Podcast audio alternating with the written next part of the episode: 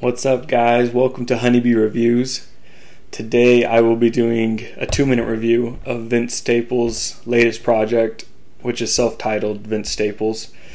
Um, it's only 10 songs, 22 minutes long, so it's a short, it's really like an EP, but it's an album. Um, and if I'm being honest, I think it probably is my favorite Vince Staples project to date.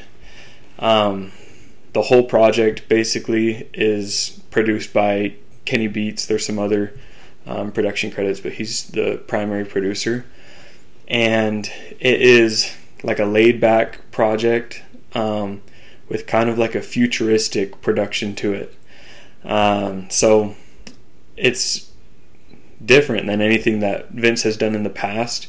He usually has some super hard beats um, that he raps on, and he's a great rapper, a great lyricist, and so that works for him.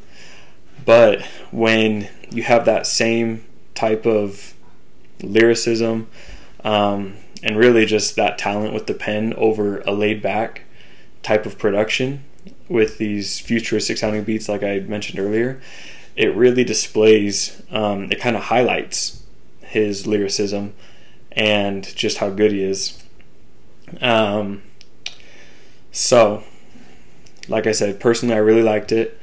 I would encourage everybody to to listen to it. It for sure is a top five album of the year contender for me right now, and probably even top three, um, right up there with "Call Me If You Get Lost" and "Roadrunner" or maybe the off season.